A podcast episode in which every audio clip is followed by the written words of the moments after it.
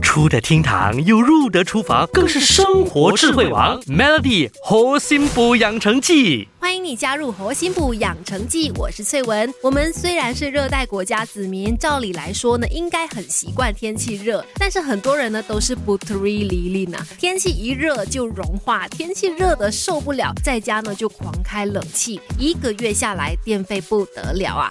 那怎么办呢？有没有什么既可以用冷气又不会让电费狂飙的好方法呢？第一个，相信也是很多人都知道的，冷气的温度调摄氏二十五、二十六度左。左右是最省电的，每调低一度就会消耗百分之六的用电。再来，有的人用冷气呢，也会觉得，哎，开一开让空间冷了，哎，就可以关掉了。但是其实开多久这个是很关键的，千万不要开一下下就关掉，或者一直开开关关，这样的话呢，反而更浪费电。因为每一次开机呢，冷气机都要重新将室内的温度降到你所设定的温度嘛，这就会让电费大增，甚至还有可能减短冷气的使用寿命。而且也千万不要一进到房间呢，就赶快。把冷气开到最大，调到最低温，因为这么做呢，并不会马上把温度变冷，反而要机器更费力的工作。另外，开冷气机的时候呢，也可以使用自动调整风量的功能，取代开强风或者是弱风的一个功能哦，避免冷气机呢消耗更多的时间去降温。最后就是注意你的冷气机风向了，那也是决定空间能不能够快冷、避免过度耗电的方法。